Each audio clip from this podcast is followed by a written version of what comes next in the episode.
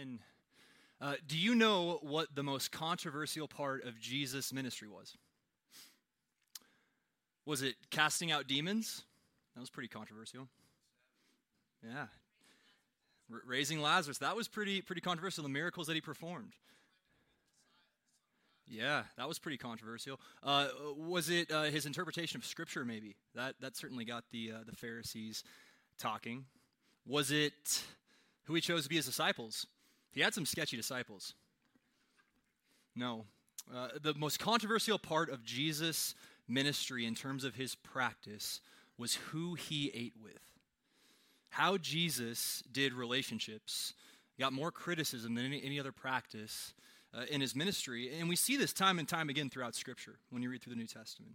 Uh, Jesus spent the majority of his time intentionally connecting Uh, with, with all the people uh, that the society uh, at the time and the culture at the time would marginalize and look down upon. And he spent very little time connecting with those whom the culture uh, rev- reveal, uh, revered. And Jesus' vision uh, for doing this has moved through the centuries and still reaches us here today.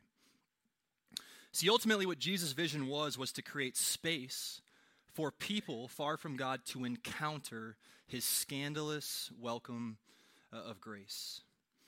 And if we are going to be people who follow Jesus well in Denver, Colorado in two thousand twenty-two, uh, what that means is the way in which we do relationships may also be controversial.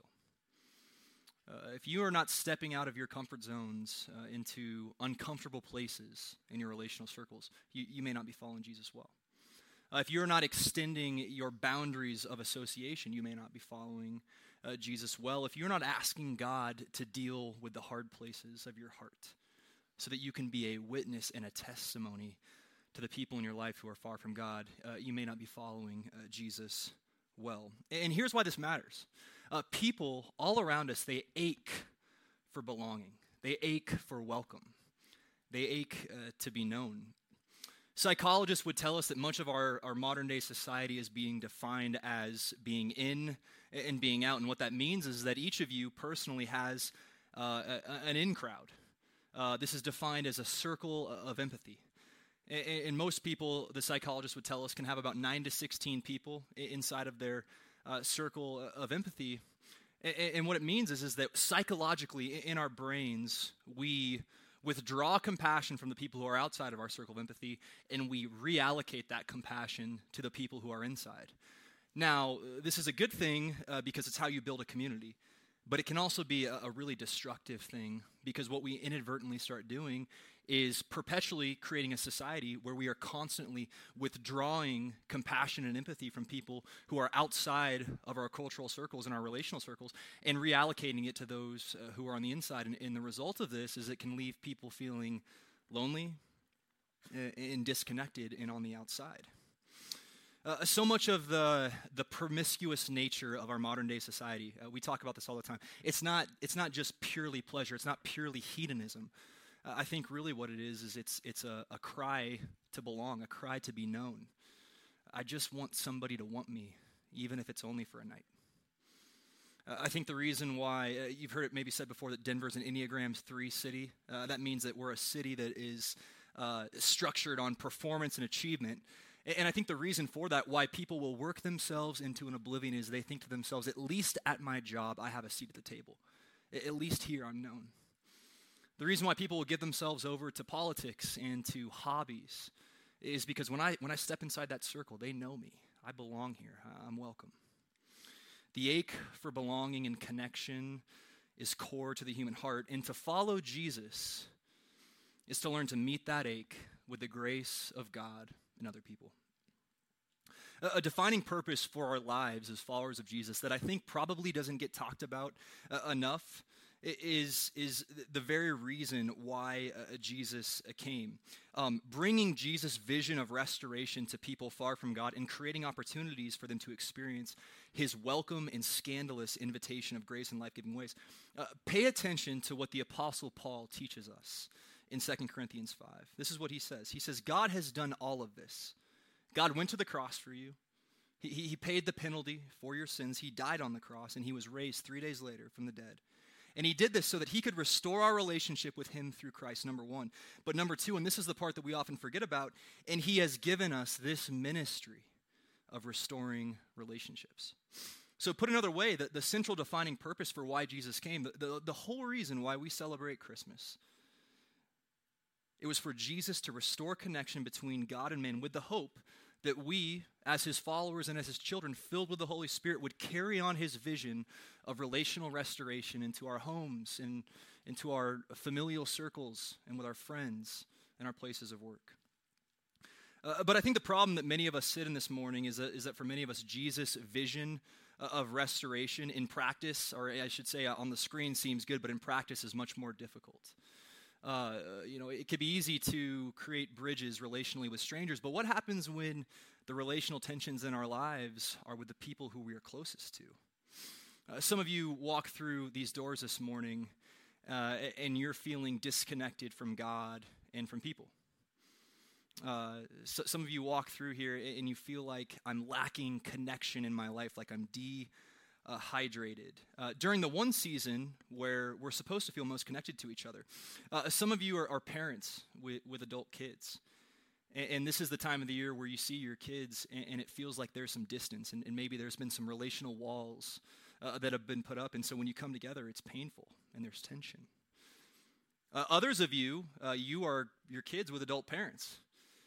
And the thought of I, the thought of going home for the holidays is difficult for you because it feels like you might be stepping into environments uh, where, where there's a long history of dysfunction and disappointment and, and maybe even some trauma. Or uh, you're just frustrated because you're thirty-five years old and when you go home uh, for Christmas, your parents still treat you like you're sixteen.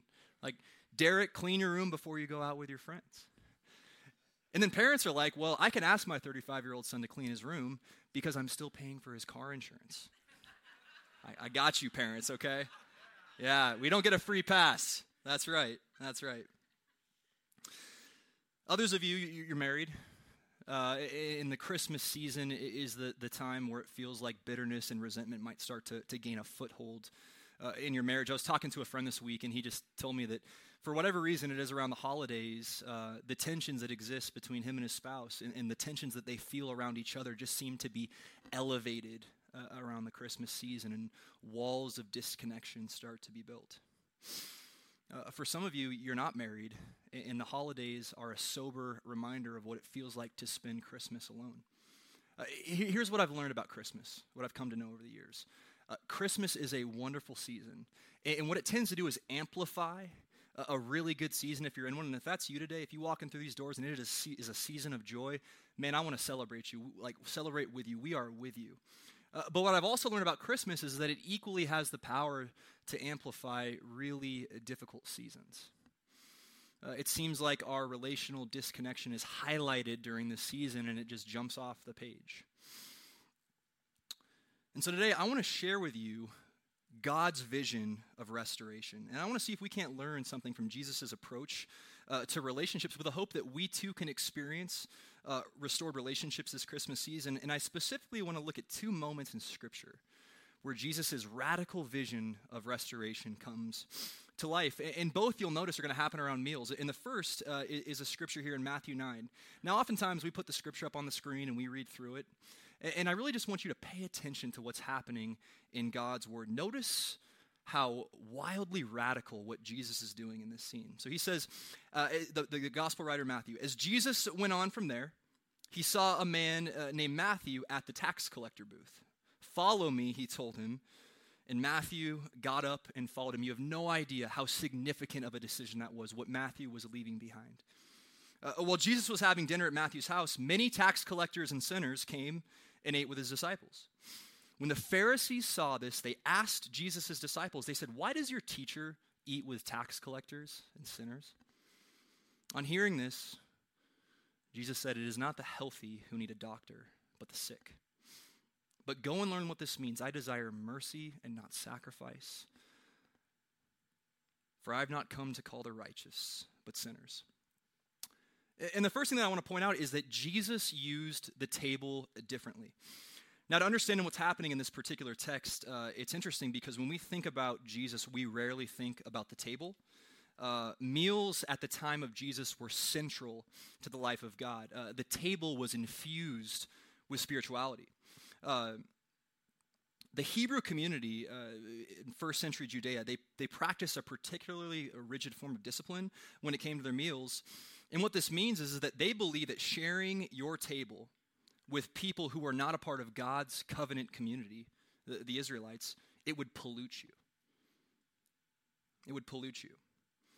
And so what that means is, is that they would never make space at their table for what were known as Gentiles. They believed Gentiles were dogs. It was their immorality and their habits and their behavior uh, that violated the holy standards of the day. And if that feels far off, words like Gentiles and and, and, and holiness, uh, just pay attention in your own heart this Christmas season to, to maybe the judgments that you might have towards other people who have a different lifestyle than you. Pay attention to how you might look down upon uh, somebody who does not walk the same road that you walk. And so what this means is that the table was a boundary marker for the people who were holy and unholy, and it was also used as a way to rank people socially. Uh, some of you may remember Jesus' rebuke uh, in the in the Gospel Matthew, where he says, you, you Pharisees, you love to come into the banquet halls, you love to sit at the front of the table in your V I P seats where all can see you. So what that means is, is that when you walked into a Jewish rabbi's house, very quickly you could see that all the important people were seated at one side of the table and all the interns were at the other side of the table. And so you could walk in and you could say, okay, who do I need to show honor to? And also, who can I overlook? Who is important in this home and who really doesn't matter? The design of it created separation. It was very hard to elevate socially in this type of environment as well, and it meant that you were basically stuck and calcified uh, in your position in society. And, and this has happened in U S culture uh, as well. One picture gives us all we need to see. From this, that we can see that we too, in our past, have created structures of separation, social stratification, division. Now, the Pharisees, they also had a vision of restoration. Now, it was a much different vision than what Jesus had, uh, but there were, it was actually a movement that was called the Pharisees, a renewal movement. And, and Israelites at the time of Jesus, uh, they were trying to answer the central question, why is it that in Israel we are occupied by the Romans, when God has given us covenant promises that say that we are supposed to be the ones in charge? Like, where have we gone wrong in following God? And so the Pharisees, this party, they come along and they say, ah, we got the answer. Here's what it is. We're not taking the law seriously enough. Our standard of obedience needs to elevate. God promises that if we obey him, he will bless us, and, and we're clearly not being blessed. So therefore, we're not obeying enough. And they had this idea that on the surface, you know, sounds pretty good, but they went to the Old Testament law. If you've ever read through Leviticus, you know that there were a set of, of holy rituals and priestly standards, purification rituals, that the Levitical priests would have to undergo before they stepped into the presence of God in the temple. They had to consecrate themselves before they stepped into the holy of holies so that they would not violate the perfect presence of God. And what the Pharisees said was, what if we take those purification rituals and we apply them to all people, and we make every home a temple and every table an altar? Then, if we raise that standard of obedience, God might just see us back in his good graces, and he might remove the Romans. And so you can see that it actually started with good intentions. And so off they go, these Pharisees, on their brand new renewal campaign, and this was predominantly centered around food and how the table uh, was used. And so you can imagine that very quickly, very quickly, you could see who took religion seriously and who did not take religion seriously.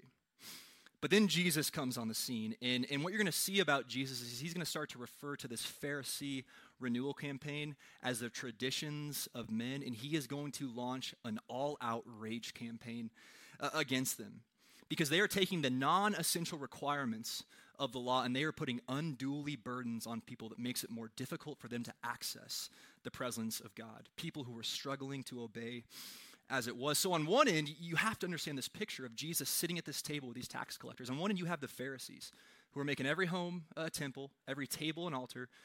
And on the other end, you have the tax collectors, who are the most hated people in society. These are Hebrew nationals, people of their own kind, who sold out to go work for the Romans. Uh, can you imagine a more hated figure than somebody who is extorting your own people for the sake of the enemy? Uh, tax collectors were completely despised, and they were looked upon with disgust by all who saw them. And so it was so scandalous when Jesus comes on the scene. He's like, you know what?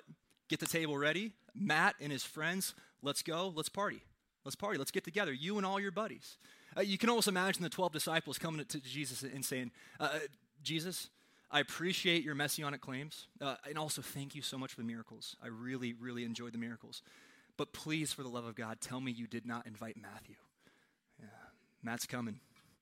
Matt's coming, and we're partying tonight. It's on. It's on. That's what Jesus said. It was so scandalous for the time.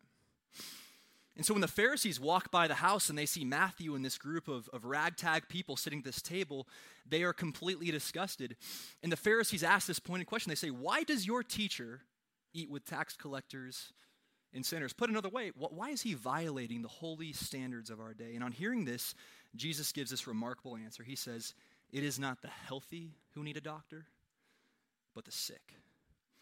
But go and learn what this means, Pharisees. What an insult. What an insult to the religious leaders of the day. You're not reading your Bible correctly. Go and learn what this means. I desire mercy, not sacrifice. For I have not come to call the righteous, but sinners. Jesus has a completely controversial, completely countercultural view of what relational restoration looked like compared to all the other movements uh, of his day. And for Jesus, the table was seen as a place of welcome. The table was not seen as a place of exclusion, but a place of inclusion.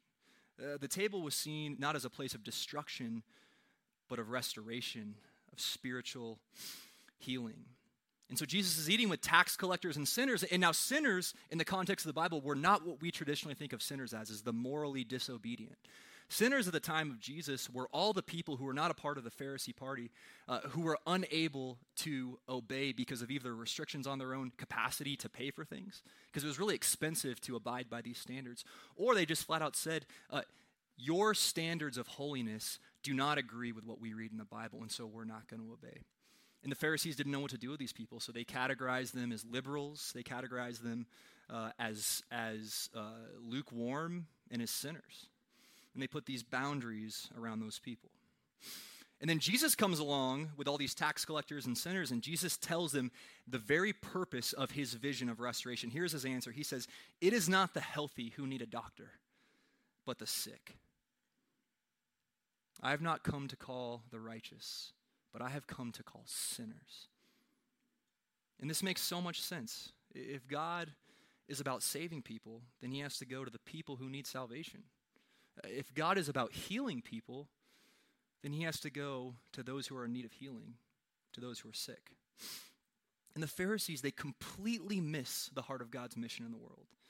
They thought it was about m- preserving moral purity and distancing themselves from all the people who would violate their holiness standards and maybe risk making them unrighteous. And God's heart was about rescuing a sick humanity. Isn't that remarkable? In Jesus' vision, the table was a place of radical healing, of familial healing, of relational healing, and spiritual healing. Uh, the second story I want to point you to uh, is the second meal that Jesus has in the New Testament. And this time, Jesus goes over to a Pharisee's house by the name of Simon. Uh, and, and we got to remember that Jesus also ate with Pharisees. So, so don't be so self-righteous that you, you think to yourself, I won't eat with a Pharisee, right? Jesus still ate with the perceived uh, enemy. And, uh, you know, Jesus is sitting across the table. You can almost imagine the scene happening with this Pharisee. And, and the Pharisee is kind of looking at Jesus, thinking to himself, I wonder how committed this guy is to our traditions. I'm going to test him out and just kind of see what he thinks. And then as they're having this conversation, all of a sudden, a, a woman that's described as living a sinful life walks into the home. And she kneels at Jesus' feet.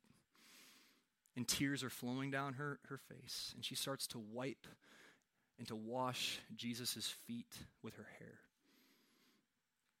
And the Pharisee looks at him with judgment, and he thinks in his heart, there's no way that this is the Son of God. There's no way that this man can be a prophet, because if he knew who that woman was, there's no way he would allow her to touch him. And this is so controversial. Uh, sometimes we think that when we read the Bible, like the things that were scandalous and controversial at the time of Jesus would not be scandalous and controversial today. Uh, just imagine this scene for a moment. Imagine Jesus is a part of Restoration Church. Okay, and Jesus uh, decides that he's going to go over to uh, Illegal Pete's on Evans, and he's going to meet with a uh, fundamentalist uh, theology professor of high rank. And they're going to have a little meal over some tacos at Illegal Pete's. And so they're sitting there talking, uh, and, and the, the the not the Pharisee, the self-righteous uh, theology professor, he says to Jesus, I don't like your church. You're non-denominational, which means that you lack the theological courage to assign yourself to a tradition. I don't like that. Uh, I don't like your bathroom setup. It's kind of hard to access, especially if you're a guy. and, and what's with all young people? Like, don't they have anything better to do? I, I don't like what's going on uh, in your church. And then all of a sudden, a, a woman walks in, a homeless woman. And she comes in and she kneels at Jesus' feet, and she, she takes off his boots. And she's in a posture of gratitude, and she's crying because she sees that in this man she has renewed hope. And she starts to, to wipe his feet and to clean his feet in an act of reverence and honor. It was more scandalous than that. It was more controversial than that. So Jesus and this Pharisee, they continue uh, their conversation as this woman is at Jesus' feet. And Jesus says, uh, Simon, let me tell you a story. There's two people. One of them owes a lot of money to a lot of people. And they come together and they say, you know what, your debt's forgiven. The other one, he owes ten dollars to a, a money lender. And the guy says, hey, hey, don't worry about it. Which one of these two people do you think would be more grateful? And the Pharisee says, well, I suppose the one who had the larger debt forgiven. Jesus said, let me tell you something. Since I walked in this house, you have done nothing for me. You're using me as a theological test to affirm your own self-righteousness. But you see this woman right here? She's got a past, yeah, but she's also got repentance. And she's got a story, but I came for people like her. And so your sins are forgiven. Go in peace, my daughter. Your faith has healed you. This is the vision that Jesus gives us for relationships. This would have been a completely shocking meal within the context of the time. Here's what Doctor Mark Moore says about this. He says, in a sense, Jesus' subversive message was embodied in his table fellowship.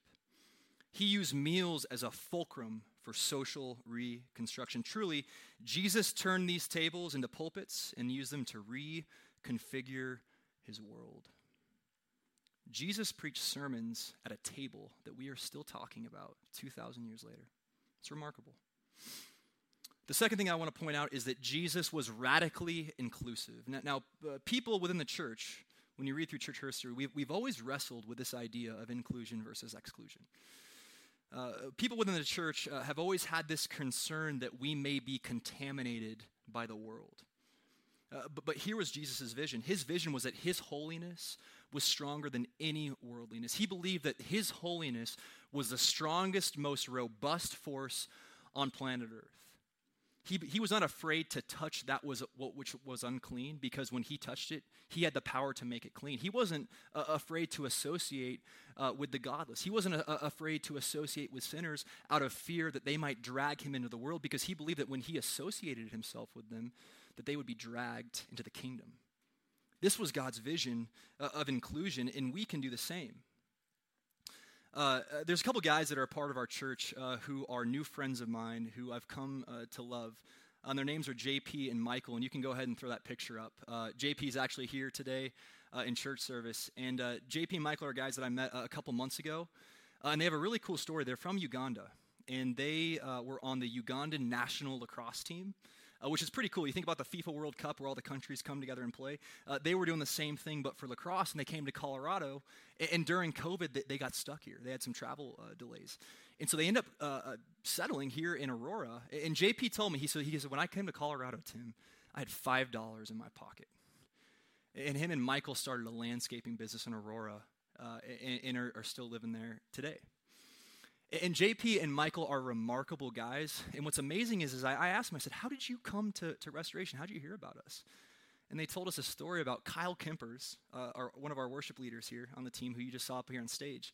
Kyle met them at a bar. And he sees them at a bar, and he goes and sits down with them. He starts having a conversation with all these guys from Uganda. And he says, you know what? You, you guys ought to come check out Restoration. He invited them to the table. He said, he said, there's a seat here for you. So, so come on in. Come on in. And now they're here, and this is a picture right after J P got baptized a couple weeks ago. Uh, yeah, you can clap for that. And what's awesome is that J P and Michael, uh, now they're starting simple churches with coaches and athletes in the Aurora lacrosse community. spreading the message of Jesus and his radical vision of inclusion. That's awesome. That's awesome. Clap again. The third thing that I want to point out, and this one is perhaps one of the more difficult ones, is that Jesus made peace. He didn't just keep it. What does it mean to be a peacemaker and not just a peacekeeper? Uh, there's a great book called uh, Braving the Wilderness that Brene Brown wrote years ago, and she had uh, this quote where she said, "People are hard to hate up close. Move in. Move in." Uh, Jesus wasn't just doing surface-level conversation. Uh, this wasn't like story time at the table uh, with Jesus. The content of Jesus' discussion was around three things. It was around sin, it was around spiritual health, and it was around forgiveness. And, and so be very cautious in your heart uh, this Christmas uh, when you gather around the table with your friends and family not to, to buy into some shallow cultural version of just keeping the peace. It's way deeper than that. Uh, what Jesus is instructing us to do is he's saying, let's gather on the table and let's get to the most acute parts of dysfunction in our hearts. And let's see if God can offer anything to those parts. Uh, but before we, we, we evaluate the spiritual health of all the people who are around us, let's look at ourselves and ask, are we healthy before God? Let's deal with the hard parts of our heart and see if we can extend forgiveness to those who deserve forgiveness. Uh, found this definition. Uh, peacekeepers, here's what a peacekeeper does. A, a peacekeeper, their primary motivation is fear. They rarely step out of their comfort zones and engage people in a life-giving way. Peacemakers, on the contrary, they are motivated by love, and they will step into unknown territory, and they will get engaged people on their terms. And this is exactly what we see in the ministry of Jesus. Uh, my dad, I love my dad. Um, we have had a rocky relational past. There's just been times in our relationship where we've had a hard time connecting, and my dad loves politics.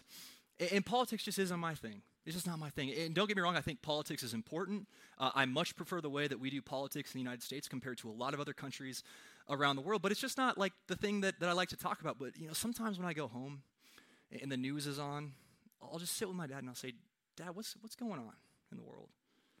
Tell me about that politician. What do you think about him? And when I do that, I'm not affirming his political views. I'm not saying that every piece of him is properly moral. All I'm, I'm doing is, is I know that when I have that conversation, it's a bridge to something deeper. It's a portal into restoring that relationship with him. I think we can do the same as followers of Jesus. Now, I, I want to give everybody a word of caution.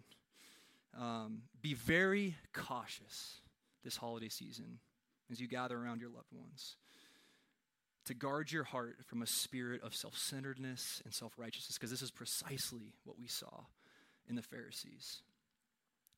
Be careful not to let uh, that spirit into your hearts and to pollute what Jesus wants to accomplish through you and your family, because the ministry of Jesus was such a place of radical grace and love. Anybody who messed with that vision came under the discipline of God. Came under the discipline of God. Uh, so so resist, resist the temptation to be like, yeah, man, I hate those Pharisees. Pharisees freaking suck, right? I'll never be like those Pharisees. No, it's serious. It's, it's deep. Here's what Jesus says. He says, if you don't do the table right, if you don't take my vision seriously, you will come under the discipline of God. Look at what it says in First Corinthians eleven. Uh, this is the verse that many of you are, are probably familiar with. This is the verse that we always read at communion. On the night in which Jesus was betrayed, he took the bread, he took the cup. These are the words of institution. But what happens is, is that when we read this, we often take out all the context. All the context. Uh, this was a giant rebuke and correction of the Corinthian church. Uh, this is this is people who have got a culture of the world bleeding in and polluting God's vision of restoration. These are people who are steeped in self-centeredness. And so Paul starts this section to the Corinthians off by saying this. Just pay attention to this. He says, in the following directive, I have no praise for you. For your meetings do more harm than good. Well, what he's saying is he's like, you're better off not doing church than doing church, because the way that you are doing church is damaging people. You got to understand the context of this. In the, in the Roman Empire, uh, that there was there was slave and free, there was men and women, there was rich and poor. But within the walls of the church, it was a place of a new humanity, of one body uh, of people. And what Paul is saying, like, what's your problem? Uh, you guys are coming into church, and you're getting drunk on all the wine. All the rich people are coming in early, getting drunk on all the wine. They're eating all the food, so that when, when the poor people who've been working all day come into the church, they're seeing you passed out on the floor, and they're standing in the hallways awkwardly. He goes, what are you guys doing? This is what God says to him. He says, so then, whoever eats the bread or drinks the cup of the Lord in an unworthy manner will be guilty of sinning against the body and the blood of the Lord. Everyone ought to examine themselves before they eat of the bread and drink from the cup. For those who eat and drink without discerning the body of Christ eat judgment on themselves. This is why many among you are weak and sick, and a number have fallen asleep. And I just want you to wrestle with God's word in your heart for a moment. God is disciplining people in the church because they are killing God's mission in the church, destroying it. And if you're thinking to yourself, God would never do that, you need to read your Bible in context. And, and my heart in this is not to create a dark Sunday at church. My heart in this is not to say, this is how harsh God is. No, no, no. God's vision is more beautiful and more worthy of protection than we could ever comprehend. That's what he's teaching us. And God does this regularly when people begin to mess with the elements of the kingdom. Uh, some of you guys remember the, the year-long series that we went through in the book of Acts. You might remember in Acts chapter two and Acts chapter four, they had the radical economy.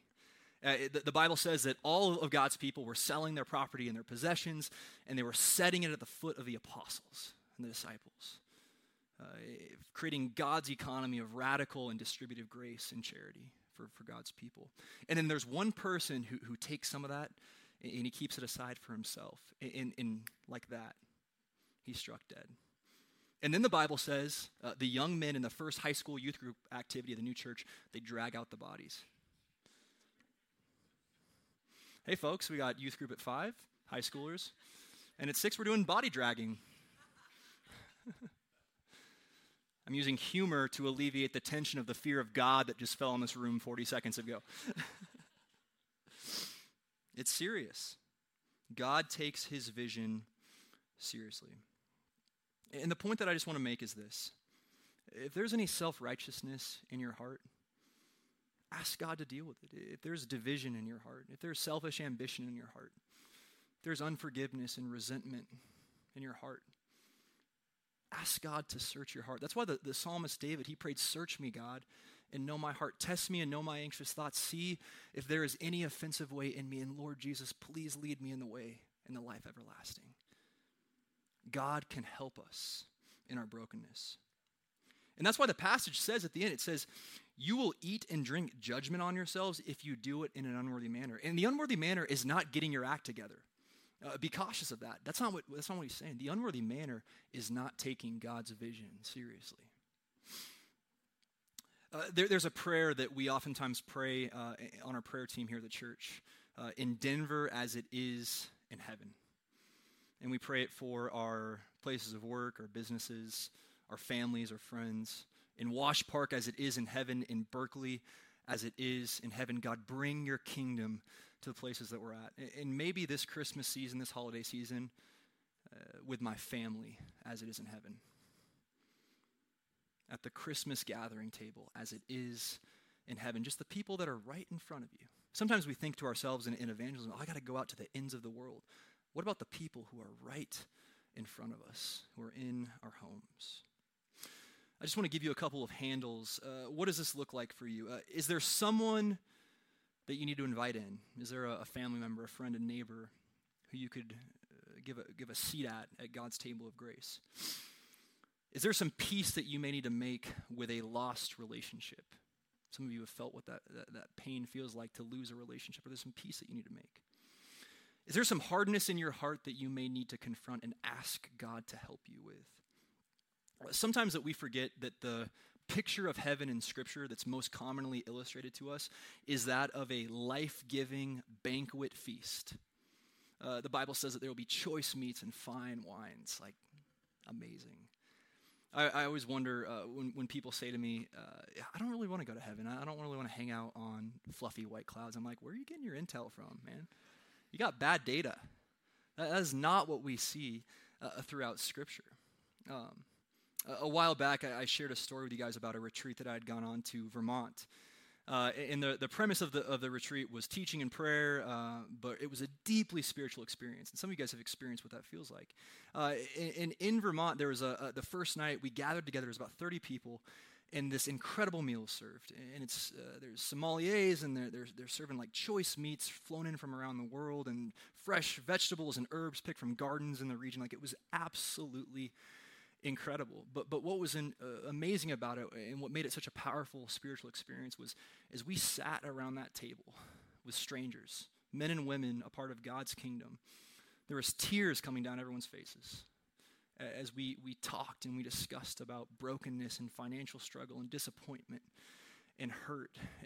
And somebody stood up and just said, "This meal was prepared for you because you matter."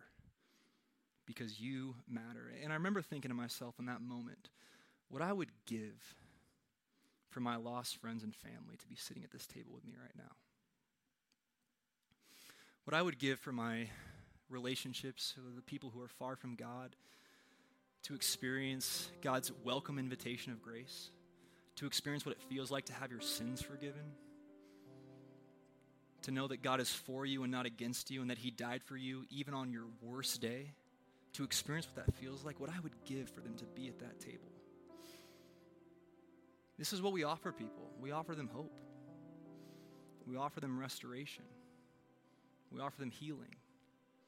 We're carrying God's mission and vision of restoration into our community. Alan Hirsch says this. He says, if every Christian family in the world simply offered good conversational hospitality around a table once a week to neighbors, and we would eat our way into the kingdom of God.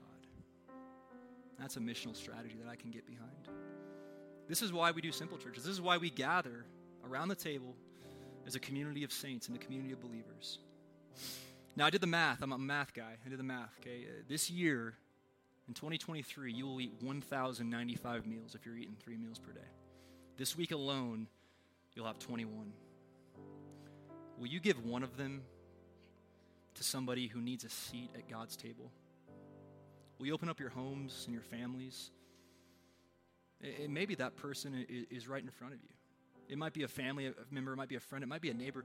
Uh, if you're really walking in the Spirit, it might be the person who bothers you most. And now, it doesn't have to be a forty-person banquet table. Uh, it can just be a, a Starbucks latte. Just saying, hey, man, right here, I got something for you. And I just want to sit with you and ask you about yours. Tell me your story. What's hurting you right now? What are you going through?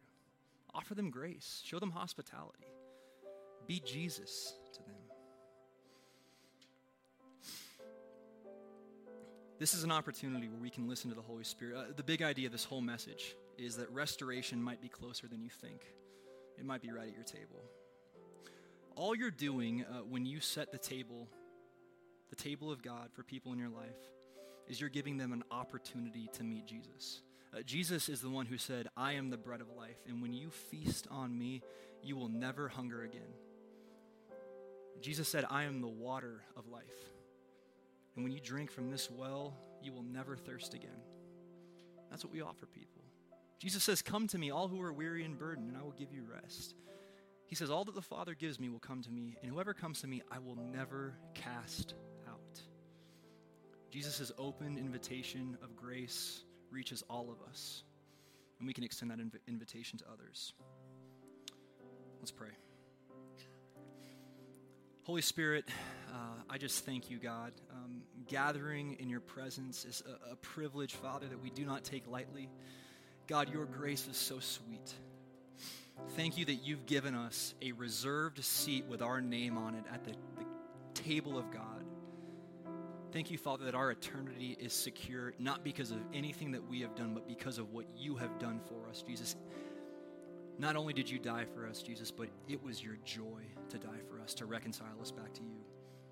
And Father, motivated by that joy, would we take your vision of restoration? Would you give us the strength to obey, God, to take that vision of restoration into our families, into our homes, and into the people far from God? God, would you bring people to our minds and to our hearts right now, Jesus, who need your grace? And would you give us the strength and the wisdom, Father, to follow you? We surrender this time over to you. We pray all these things in Jesus' name. Amen.